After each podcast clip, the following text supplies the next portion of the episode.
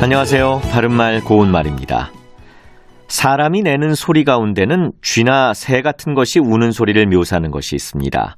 찍이나 짹 같은 것이 바로 그런 것인데요. 찍이나 짹이라는 말 뒤에 소리라는 표현을 붙여서 찍소리나 짹소리라고 하면 아주 조금이라도 반대하거나 항의하려는 말이나 태도를 뜻하게 되죠. 이것은 모두 없다나 못하다 또는 말다 등의 부정어와 함께 씁니다.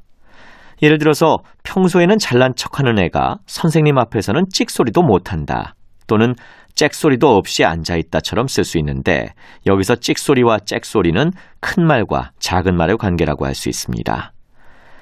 동물의 소리 외에 몹시 놀라거나 충격을 받아서 외마디로 지르는 소리로 끽이나 깨 같은 것도 있습니다.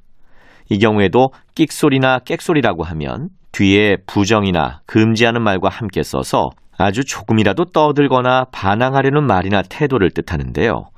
끽소리 하나 없다. 그는 객소리 한 번 못하고 그 자리에서 물러갔다. 이렇게 말할 수 있죠. 그리고 사람이 내는 소리 가운데 한 음절로 된 표현으로 깍이라는 것도 있는데요. 이것은 사람이나 짐승 따위가 몹시 놀라거나 죽게 될 때 내는 소리로 생각할 수 있습니다.